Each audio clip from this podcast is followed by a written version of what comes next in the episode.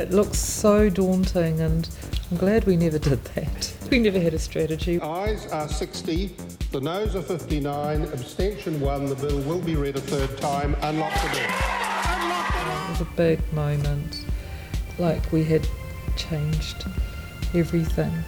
I can remember some ministers of parliament would would be sitting there crying. What we say in New Zealand, the mana, the strength, and the wairua, the spiritual realm of our journeys as sex workers, was so deep and rich.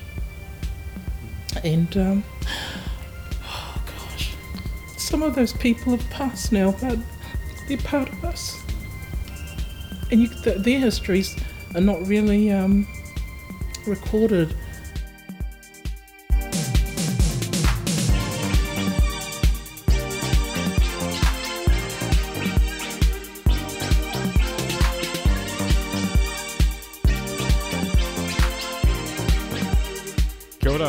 To episode 2 of Blueprints, the podcast about political strategies for one of 200. On the 25th of June 2003, the Prostitution Reform Act passed into law on its third reading, with a majority of just one. It was the culmination of 11 years of lobbying and campaigning by the New Zealand Prostitutes Collective, an organisation formed by and for sex workers in 1987. As a result of the decriminalisation, Aotearoa New Zealand became one of the world's leading countries for the health and well-being of sex workers. And what they did is studied by many similar groups the world over trying to achieve the same thing. NZPC spokesperson Dame Catherine Healy has been quoted as saying they didn't really have a conscious strategy, it was just, quote, a constant chip, chip, chip, and using every situation that presented an opportunity. I think this is an even better reason to analyse what they did and why and how it felt, because they executed it brilliantly and it shows us that we don't need some fancy director of communications or strategy overlord to make good, smart, and strategic decisions. Simply put, they focused their time and energy on Parliament and making one on one appeals to MPs. They patiently built alliances with an amazing array of community groups and consciously framed their narrative according to their audience. They were also able to weather some significant compromises to the final version of the bill and kept focused on the core principles they were fighting for and the things that they could not negotiate on. We spoke to Catherine, who was one of NZPC's founders, and Anna, who was key in the lobbying effort. Catherine started by describing what things were like for sex workers when the organisation was formed in the late 1980s. Well, sex work related activities were virtually um, impossible to do within the law.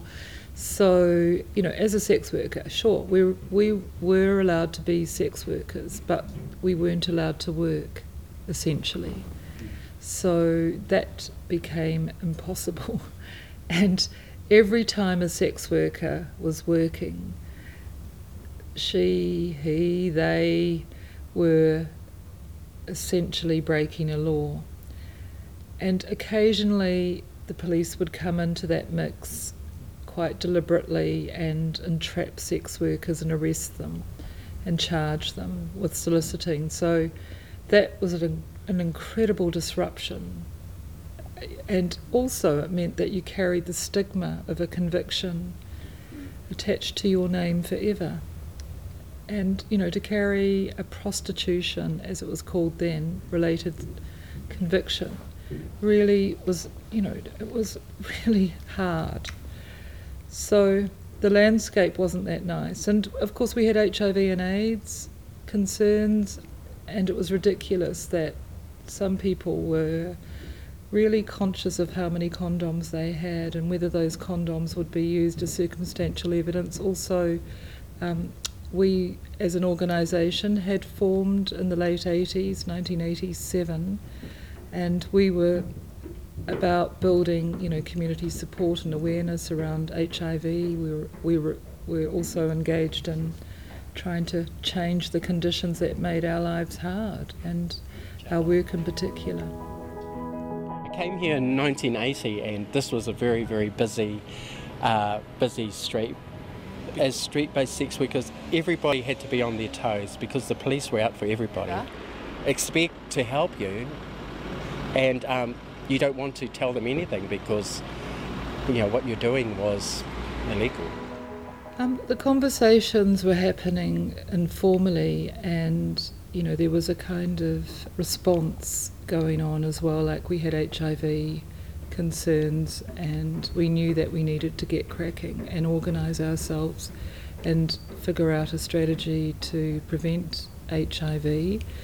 The police were coming in and pretending from time to time to be our clients, and their strategy was to uh, set us up really and trap us, and then they'd come back and arrest us. And sometimes, you know, there were you know, they'd do things like count the condoms. You know, they'd go through the rubbish tins to see how many used condoms there were, and the massage parlours where many of the women worked. Or they'd tip out the handbags of the people who were working on the street, like the trans workers in particular, were arrested for soliciting. So we had this absolute tension and we set up our organisation and we had a contract with the Ministry of Health from the late 80s and they wanted us to do sensible things. We wanted to do sensible things and work with our peer group and make sure that everyone had the, um, you know, the condoms, the safer sex information, strategies on ways to keep yourself safe, etc.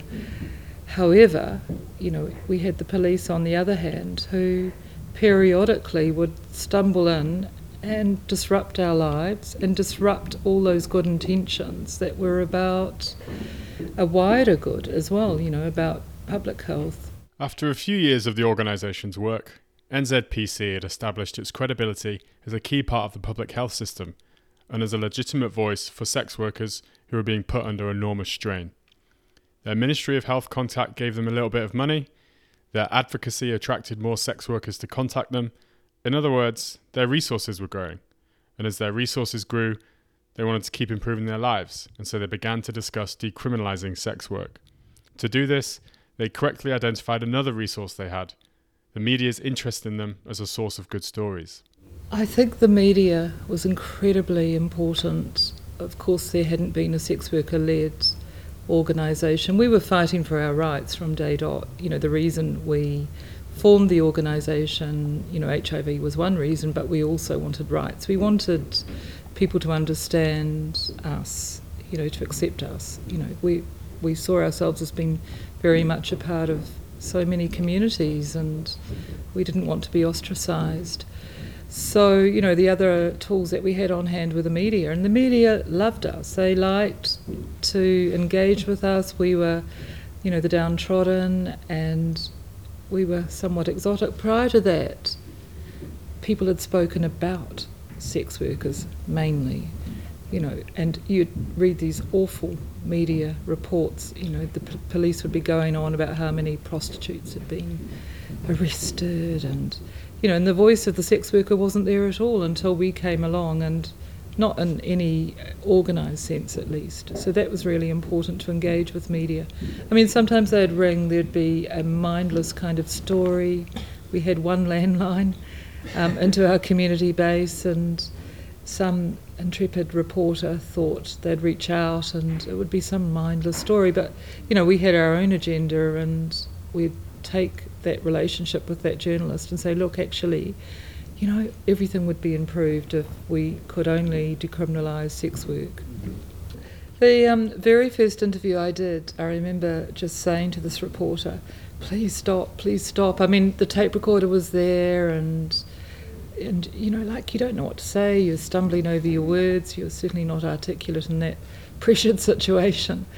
And yeah, I think we did have a sense of what we wanted to say, but we didn't have a sense of how um, context could be played around with. And, you know, like, and I see it now, I see and hear people saying things like, oh, we've been misrepresented. And I'm thinking, well, probably it, it comes with experience. You learn how not to give over language that's going to be used against you and just know that your snippets are going to be cut in half and probably not going to be misquoted. You are going to be quoted mm-hmm. exactly. A key part of any campaign is being able to motivate people to join you. doubly difficult if your strategy involves people coming forward, telling their stories to the media and to politicians, and triply difficult if the people you need to do that are workers who are stigmatized and working illegally. Absolutely difficult. You know, it's still difficult. I mean, stigma is a huge thing, and back then it was it was not only stigma; it was stigma on steroids with, you know, the, the weight of the law. You know, standing up, you were putting your friends at risk. You were putting the places you were working in at risk, and uh, seriously, I mean, f- for people hosting us as workers in their massage parlours, they were taking a risk so, you know, when, when we started to speak out, and it was a very small group of us in the beginning who were able to do that or felt angry enough and pissed off enough to, to do that, it, it was probably a bigger risk than what we appreciated. So, you know, getting peers to come on side, you know, there was all that kind of concern around, I can't, you know, I've got children at school, I've got parents, I've got you know, even in some situations, people had partners who didn't know they were sex workers. And then the work related stuff too. I need this money. You know, like if I start standing up and stirring around certain issues, I'm going to lose my job. And that that was a real concern for some of us. We needed that work. This is the same distinction that Simon drew in his concepts of needs based and wants based campaigning in episode 1. Workers who are part of the collective stepped forward under difficult circumstances because they needed to. Their working lives were difficult and dangerous, and they needed decriminalisation to make that better. Nevertheless, the campaign began with just a handful of them ready to engage with the media and approach community organisations. You know, the idea when we got together as a network and then became an organisation, and I remember that moment thinking, oh gosh, crap, we are an organisation now. because somebody reflected back and said, "Oh, you know, we need to contact the New Zealand Prostitutes Collective," and I remember thinking, "That's us," and you know, we've been spoken about, and that that idea of momentum, you know, it started to build and it moved beyond us, so it took its own thing. So sometimes we were referred to, and we sounded like a huge organisation.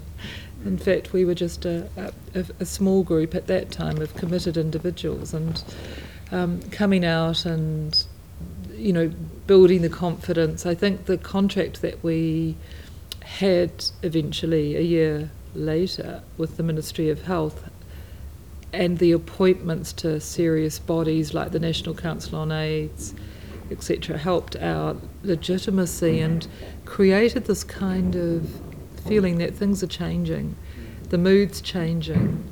People are, are far more receptive to the idea of sex workers and the need to do something sensible to make sure sex workers have condoms. So little images, you know, of the the risks we were taking. You know, the police would come in, easy story to tell.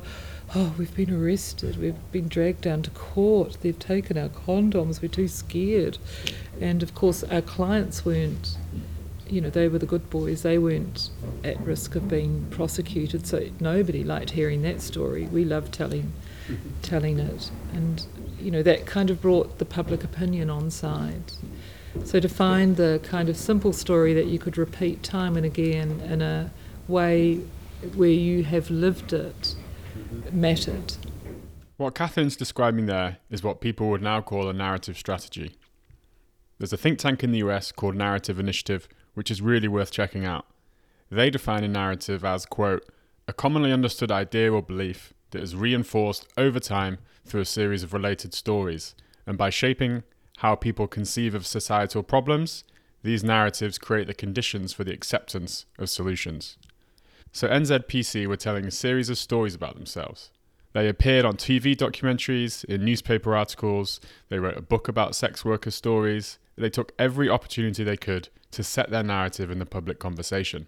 To get sex workers together to appear publicly anywhere was really, really not going to happen. I mean, you know, people had a lot at risk, a lot at stake. And even today, you know, that, that can be the case, although it's improved a lot.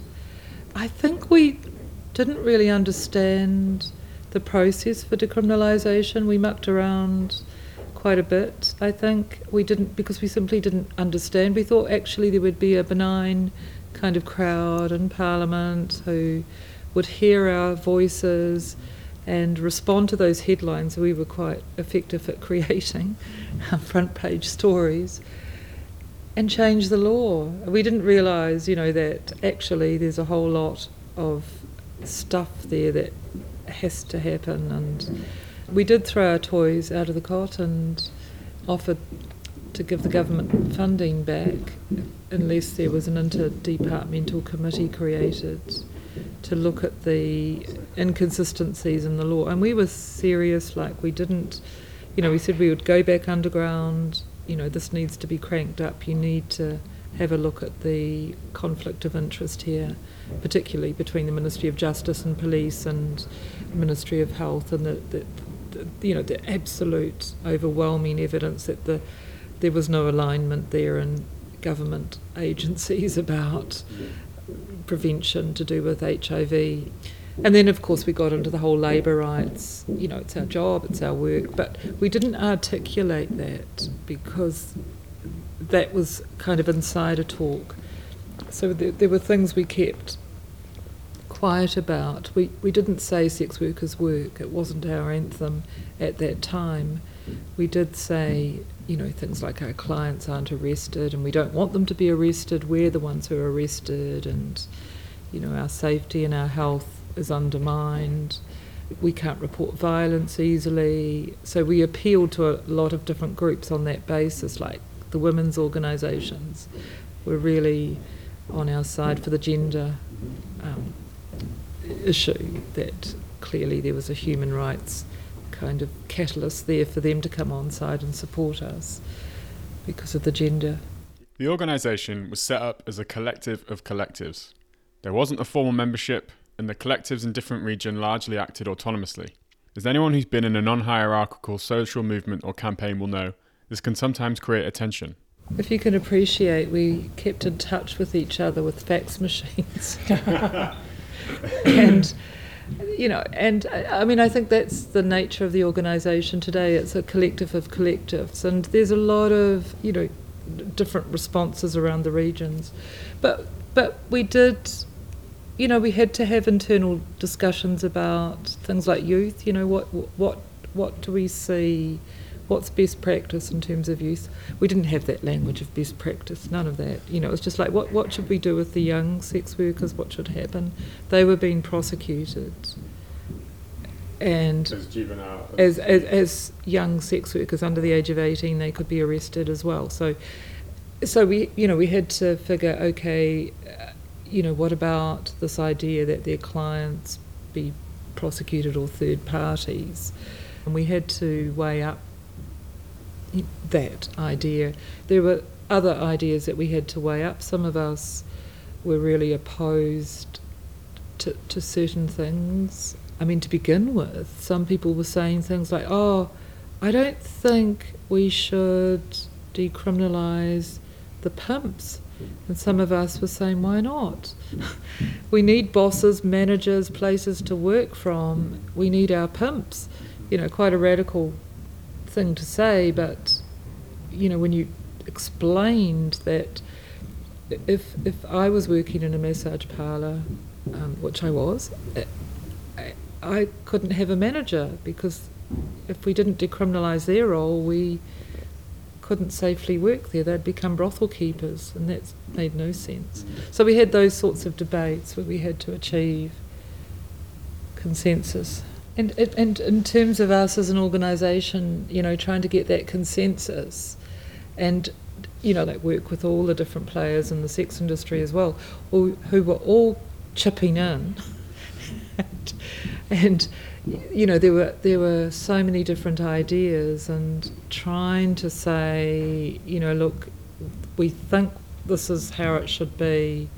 And you, you constantly standing in front of sex workers and some of the other players, like the operators, and explaining, you know, why we didn't want mandatory testing, why we didn't think it was, you know, sensible to just have licenses for massage parlours, why we wanted independent sex workers to have the ability to work independently and from Well, home and all those, and why street-based sex work had to be decriminalised completely, and why why they shouldn't have to carry licenses and I, yeah, Yeah, all those. legalisation versus decriminalisation. You yeah, know, we looked at what what other countries were doing. Like we looked at, you know, what's happening in Germany, what's happening in Amsterdam, you know, and then what's happening across over the Tasman in Australia. They, Victoria's legalised, New South Wales was decriminalised because we looked at their best practice around decriminalisation and the occupational safety health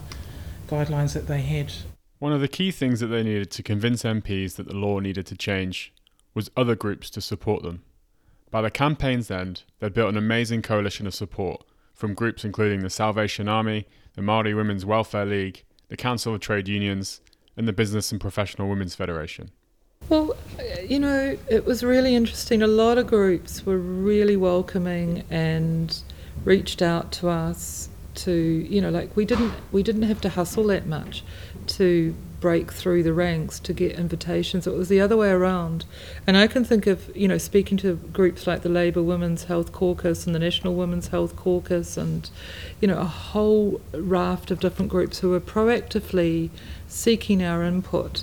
And similarly, you know, the National Council on Women and the Business and Professional Women's Federation, who who were the first major organisation who came out and supported us. The business one. Yes, and you know they came out publicly and supported us, and so I know some of us in the organisation would go to these um, meetings that were about things like poverty. You know, Win on po- Poverty was one campaign that we were a part of with the national women's organisations, but there was the whole public health sector too. So we were welcomed into that um, arena and all those groups and public health and so on. It was a, a really, you know, was we engaged with everyone.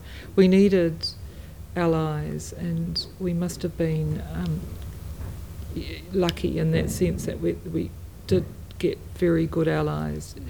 But in order to get their bill through Parliament, they needed an MP to sponsor it and drive that internal process. Labour MP for Christchurch Central, Tim Barnett was the guy. Tim and I had been on the you know the board of the New Zealand AIDS Foundation for a ah, period in time. So New Zealand, it's like that, and you you have all these different kinds of contacts, and they get bigger, and you get more focused. And so Tim offered. Barnett was only New Zealand's second openly gay politician. He helped to found the LGBT section of the Labour Party in the 1997, and he was popular in Parliament. He was seen as genuinely caring about the issue and thus trustworthy by his colleagues across partisan divides. So Tim offered to put the uh, a private member's bill into Parliament, and I think in that period, you know, we'd been fluffing around thinking that the benign politicians were going to change it at midnight, as Mike Moore once said. I just remember being at a meeting with Mike Moore and Helen Clark, and I think I summoned to a meeting. It must have been at the Labour Party somewhere. I remember this meeting and just this discussion about to how to change the law. I think we thought it would really just be that simple. Some politician, key politician, would just roll it out. But when Tim Barnett came in, it became very clear that you know we needed to, to do a lot of Fine tuning. um, fine tuning. Yes.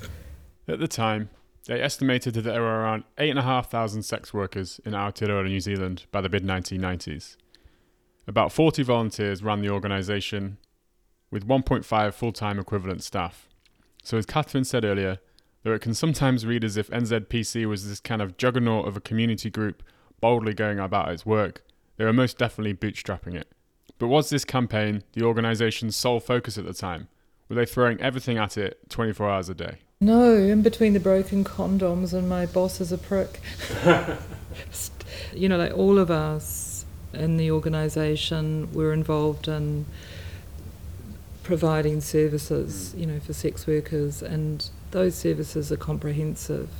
So, the, the strong focus on sexual and reproductive health. So we we would be dealing with people day in day out, you know, and, and they came, you know, like it was before you could send texts, and the, the, you know, people would come to these places in droves, and um, we know that because we had to record the statistics of how many people um, we saw and so on. And so we had our, if you like, our day job, and then some of us had our night jobs, which was, you know, to work as sex workers as well. And to, to pick up on the moving the the bill as it became like forward, there would be regular meetings. So we would have regular meetings, mm. which would be about, you know, I think in the final years, you know, like there'd be regular sort of weekly meetings to see where we had got to and, you know, right down to the fine tuning of drafting the bill. What does it look like? Does the comma go there? Does it change the meaning? One of the key things about the Prostitution Reform Act was that it was written by the people that were going to be affected, i.e., Catherine, Anna, and all their colleagues and friends. But I mean, sometimes you would get information that wasn't accurate, and you know, like you might strike the people who really didn't actually know, you know, what had happened, and you know, they they didn't really have an understanding of the full, you know, the full picture of their own legislation. So we sometimes felt we were really swimming around trying to figure it out, and you know, like avoid really wise people who know the answer. Avoid them. because sometimes they can. Yeah, yeah, yeah. yeah. and we had a few like that, and I remember this this really helpful lawyer. or there actually there were a few lawyers, a couple of them, and um, I, I remember thinking about what the, you know the advice they'd given, and it was just just never going to work as a model. Mm. And you know, like you w- hang off every expensive word that you've contracted to. we, we we worked on a lot of that absolute. You know, like we talked about the principles and it didn't come from external people, it came from what we were mm. thinking about and talking to people like law professors and so on who were helpful. So often in campaigning for change, people get stuck on aligning their big grand vision for how they want the world to be and the concrete demands that their current resources can allow them to win. It's really difficult because we're driven by the need to improve our lives and yet we rarely have the power to change it exactly how we want now. This is basically the essence of strategy to sequence those demands, build campaigns so you can move from one to the other to the other as you build your resources. As we've heard already, NZPC had looked around the world for industry models to emulate and then set their demands accordingly. However, in reality, they were a small organisation with not that many resources, fighting for legitimacy and rights in a sometimes extremely hostile atmosphere and so they did have to accept compromises to the bill. One of the most painful of these was a ban on sex work being listed as a skills category for immigration visas. I think we had to be quite realistic. It was hard to come to a point that the migrant one is the one that really upset us. We, you know, it was a fait accompli. Had, there had been a discussion between the Minister of Immigration and different members of Parliament from what we understand, because I well remember us turning up to a meeting with Tim and we wanted to meet to talk this through with the Minister of Immigration, and it was like, no, it just won't happen.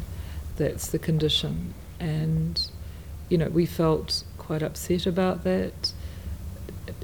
And, you know, understandably, we've been upset for all the way through, but making a compromise. We we looked at things and we thought, yep, can we live with that? Yes, we can. Ironically, one of the other things we found really really offensive, actually, we felt that we could live with compulsory health promotion. You know, if signs need to go up to say use a condom, so be it. You know, that's a kind of optional extra. We could live with that what we were upset about was the compulsory nature of sex workers being compelled to use condoms because the consequence of that is a fine and it still could result potentially in a sex worker being hauled into court for not using a condom. So we really were upset at that. But out there in sex worker land on the ground in the in the field, a lot of sex workers say, Well, it's not an issue for me. I like it. Um, I like being able to say to clients, no, I'll get into trouble if I don't use a condom. Or you know, they tell the clients that they also have to use a condom, which is true, that clients are legally compelled. So things that we would get upset about as sex worker advocates and you know people that were doing a lot of thinking about the way forward for the change uh, may not have translated mm. into things that upset uh, sex workers in, in real time. For a bill to pass through Parliament, it goes through three readings. At each reading, it has the opportunity to be changed, tinkered with, and then voted on. At its first reading, the PRA passed with a clear majority.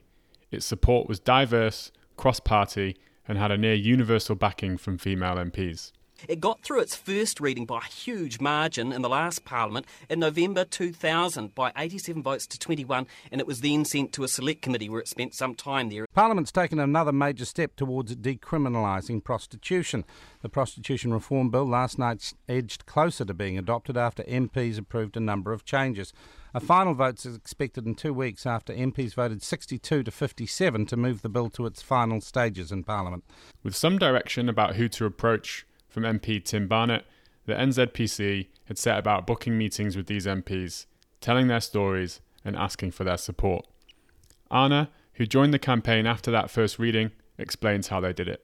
And so we sort of started profiling them, you know, um, which constituents they looked after, um, were they religious, particularly if they the Polynesian MPs. I think our group we focused on them, and so our, we had you know trans street worker based sex workers, and I think this myself. I'm a Melanesian, you know, former sex worker, but we had to come out of the closet and share our stories, and they weren't public. They were just sort of like how we're sitting around like this, mm-hmm. um, in a very quiet setting, and then you come out of the closet and say, I'm a sex worker, this is what's happening at the moment under, you know, the conditions I'm working under this law. And, you know, a lot of the stories were quite painful and um, a lot of crying and um, a lot of silence. And, um, and even some, I can remember some ministers of parliament would, would be sitting there crying because this is the first time they've heard this sort of, these stories. You know, and there were other sex workers before our group had come in because we were the generation we, we came after because the the workers who'd done the first reading and spoke to the select committee we came after that that group. And so there were other workers shoulders that we stood on who you know continued through that or some who you know had gone and you know left the collective. And, and it just grew from there. But I remember a religious MP in South Auckland that we went to speak to he had a Bible on his desk and um, he said he'd only give us not even 15 minutes. And so in that time, we just had to get our party line across. why were we there? What was the purpose of it? And why should we persuade him? And I'll tell you from my own experience, I dressed for every MP, whether they were Muslim or Hindu or whatever, Pacifica, a dress for that. That's, that's how I, I went. Because I know in their mind they'd be thinking, okay, she's probably going to turn up in fishnet stockings or high heels or something. But we were all dressed sensibly, and I think it shocked a lot of them. I don't, I, mean, I don't about, know about preparing, but when I first started going to meet some politicians, I just sit back and watch, and I just sort of see, you know, other people have been quite veteran talking to politicians, and I thought, okay, I'd watch the body language and think, have they missed any key messages about particularly I think for me what stood out was for Polynesian sex workers was that you know they were the workers who had the most um, soliciting convictions. They were the workers who faced a lot of discrimination around gender identity and horrible stories. I even try not to get emotional now. Um, yeah, and um, and I remember just sort of just sitting back and watching and listening and then you just sort of, I don't know, something happens. I think, like, you know, Dame Catherine says your Tourette's is coming out, and then it just blurts something, and then you know, and then I'd probably end up just talking over the one who the, the most veteran speaker, because I'm like I can't fucking sit here anymore because I think, as you know, I know they use this term now, people of colour. But we have to. We have our own stories as well. We can't be spoken about our own experiences because it's completely different the MP that changed who voted, I remember Tim, he'd give a list of these MPs who were quite difficult sitting on the fence, who were either Christian, Māori, tangata whenua, and very staunch in their ways around their people. Mm-hmm. And, and Tim would say to me, if you can, if you your group can go and talk to the these politicians, they're really sitting on the fence, and I don't know if, we could, if we're going to get this through or not.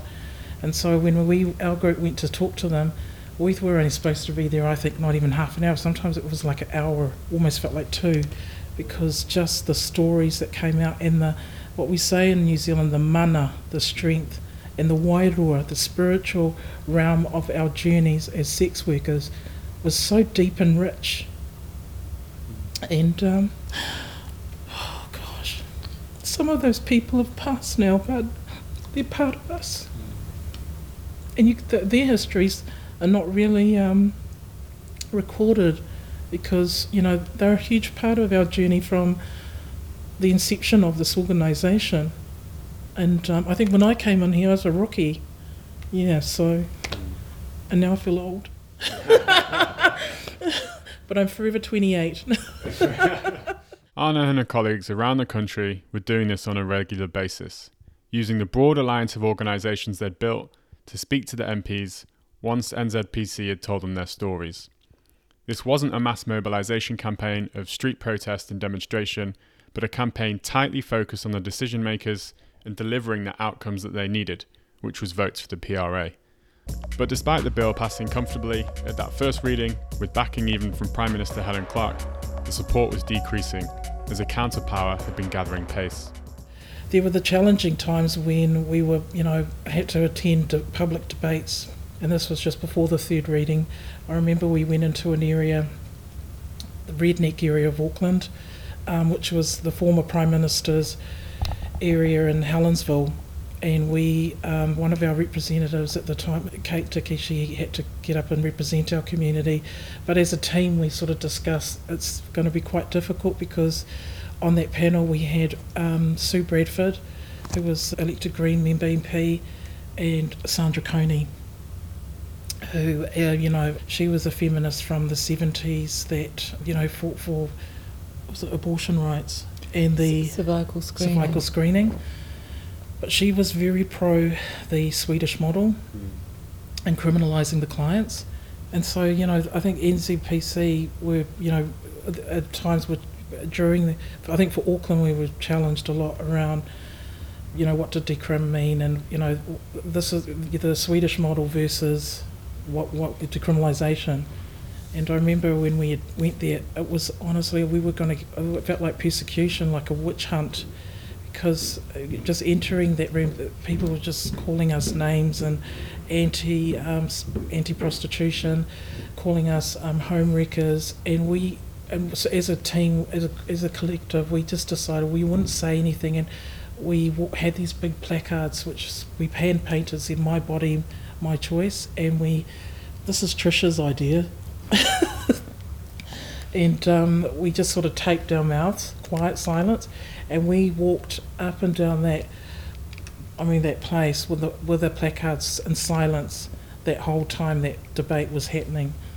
And honest, I, I think for me, my time at the at here, it's only twice I've ever felt that presence of hate towards us. Another time was during the Manukau City Manukau City Council regulation of specified places bill, and that was in Papatoe. The same thing. We went into an environment where they're very anti-trans sex workers, anti-sex work. Again, the same thing. And there was only five of us, and I remember asking some of the street-based sex workers to come and support us. They did, but I told them they're going to say hateful things. You can't act out. You can't say anything. You just got to. We've got to stand together in, in strength, and and they did. Tim Barnett's phone calls these days are all about sex. Barnett knows around 10 MPs still don't know how they'll vote, and he's determined to win them over. I think it's about completing the replacement of old fashioned, irrelevant law that tries to moralise with legislation that's actually relevant to, to people. The lobbyists have been hanging around Parliament all day. It is very crucial. I don't think the debate will come around again, you know, for a number of years, and it, there is a lot that weighs on this. MPs today received letters from Tim Barnett urging them to vote for it and urging those supportive of it to change other MPs' minds. The margin will be narrow whichever way it goes. The last vote saw it pass with a two vote majority, but some MPs have decided to switch their votes at the last minute. I think sometimes we didn't even talk because we were always talking to politicians, right, right up to the 11th hour. I'm surprised we never lost our voices because even during the, the third reading, before the third reading anyway, that we were still, you know, going into the area where the politicians, the, the area where they drink. Yeah, I remember myself and another worker was like, was I'd say always like kind of being in a brothel, you're hustling to get this guy's vote. We're not getting his money. We're trying to persuade them, you know, why you should vote for this. And everyone, everyone in our the collective was all doing their part. But I remember one Māori MP. I remember I went to his office and he was smoking cigarettes and I was quite shocked and I thought, Can you smoke cigarettes? He goes, um, Of course, he goes, You're a cigarette girl. And I was like, Holy shit. And I thought, Okay. And that was probably one of the most relaxed lobbying experiences for me because I was in Parliament smoking a cigarette with this Māori MP and, you know, he would say to me, What are you going to do for my people? Why should I, why should I vote for this? And I thought, Far out and I thought I'm not even Māori, you know. And I was by myself, just had to yes to sell your pitch and um, just get it across, and and we yeah we did, and that was the crazy thing about back then, even the, before the third reading, because um, the, the nemesis groups were uh, they would leave the politician's office, and then we would be the next one in. It yeah, so that it was like that on that day. Yeah. They have a way lot more money than yeah, you know we could ever see or dream of.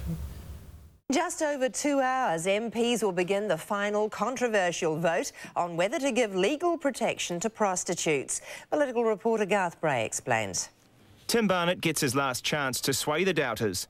Will 61 of us vote to remove the last significant vestige of Victorian moral law from the New Zealand statute book? But no one was confident what was going to happen, and Anna had to make a last minute appeal to one MP. Think for him, why he was sitting on the fence was because he one he was worried about how tangata whenua, how were they going to be affected by decriminalisation, and what does it mean for, you know, tangata whenua if the law changes? Will they have the same rights as Pākehā? Will they? And I just thought. Oh, I wouldn't even know what the hell that looks like because we're still we're, we're still living and working under this the state law where we're still getting arrested or you know, and I thought, how do I try and come up with, you know, solutions to something I don't even know what the future looks like. So, it, and sometimes it became about race. I'm saying this not in a racist way, but as from a Polynesian way. And I, we just have a Polynesian thing, we had to connect in that. And I guess, I think I remember saying to him, for as long as I work at NZPC, I will dedicate my life to the tangata whenua. Good evening, welcome to Late Edition. The world's oldest profession is now legal in New Zealand, but the move to decriminalise prostitution squeezed in by only one vote, and it was passed after a handful of MPs changed their minds. The ayes are 60, the noes are 59, abstention 1. The bill will be read a third time. Unlock the door. It doesn't get any closer, but all it takes is one vote more than your opponents to change the rules.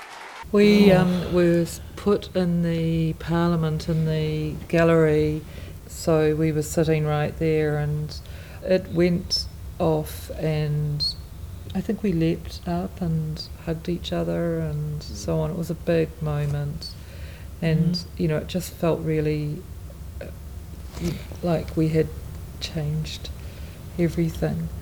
Catherine, the tangible difference, as far as you're concerned, that's going to make to the industry. I think it's going to make a huge difference for the way people feel to be marked as a criminal, to be documented, to be registered by the police. If the obvious part of a campaign is winning the change that you want, then another potentially more important part is actually ending up with more power than when you started. For the NZPC, then, winning the campaign really did cement their reputation for effective representation and built their organisation to a point where they had more resources to service their community. I think what really humbled us was when the, the authorities or the different state players approached us and saying, well, now we have to create uh, you know, policies around sex work and occupational safety health, they came to us as the experts on different government departments and how we achieve that. Having this power, extra resources, and strength was especially important for NZPC because almost as soon as they'd relaxed, there was a backlash. But the reality for us, after that high peak, we imagined we would climb down and rest mm-hmm. and have some respite. But in actual fact, we went into a really protracted fight, and it's ongoing and it relates to local government. Local government. And so we saw a lot of stuff, like Anna just mentioned. You know, there was another bill where there was an attempt to zone street based sex work, which would essentially have made it very difficult for a lot of those workers. And we had to fight a lot of councils, and most recently in Upper Hutt, mm. we've, you know, just hearing Anna describe that sense of people speaking about sex workers as if we're people from outer space and horrible and not nice people you know, all of that was played out again in this micro kind of way in a, in a local body authority in a city council, close on to hate speech, you know, people just feeling it's okay to stand up and submit these horrible things about sex workers.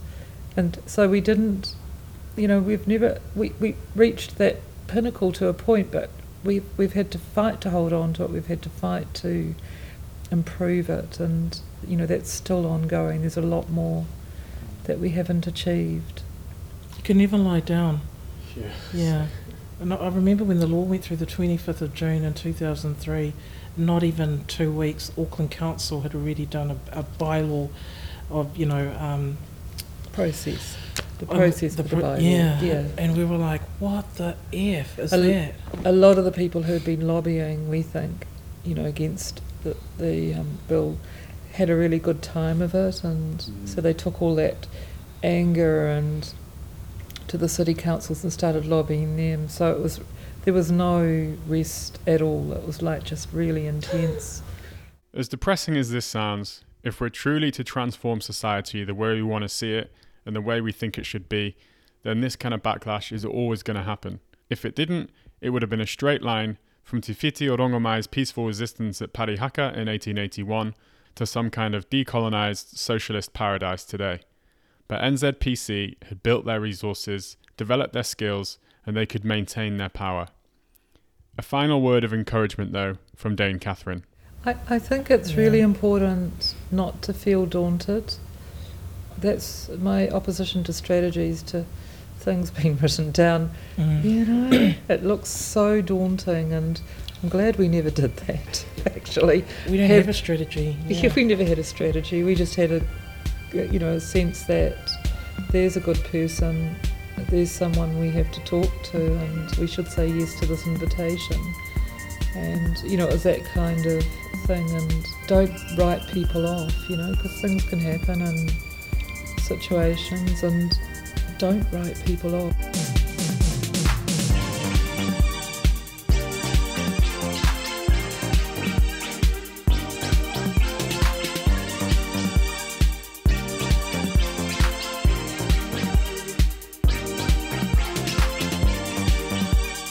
Thanks for listening to another episode of Blueprints from 1 of 200. If you want to support the work of NZPC, then Anna and Catherine asked me to ask you to follow them online you can keep track of their plans. We really want these lessons to reach as many people as possible, so please, if you've got a minute to spare, leave us a five star review in your podcast app. Thanks to Matarima and Clone Records for the music, and thanks also to Ethan Henson. Next week, how Chloe Swarbrick the Auckland Greens won Auckland Central.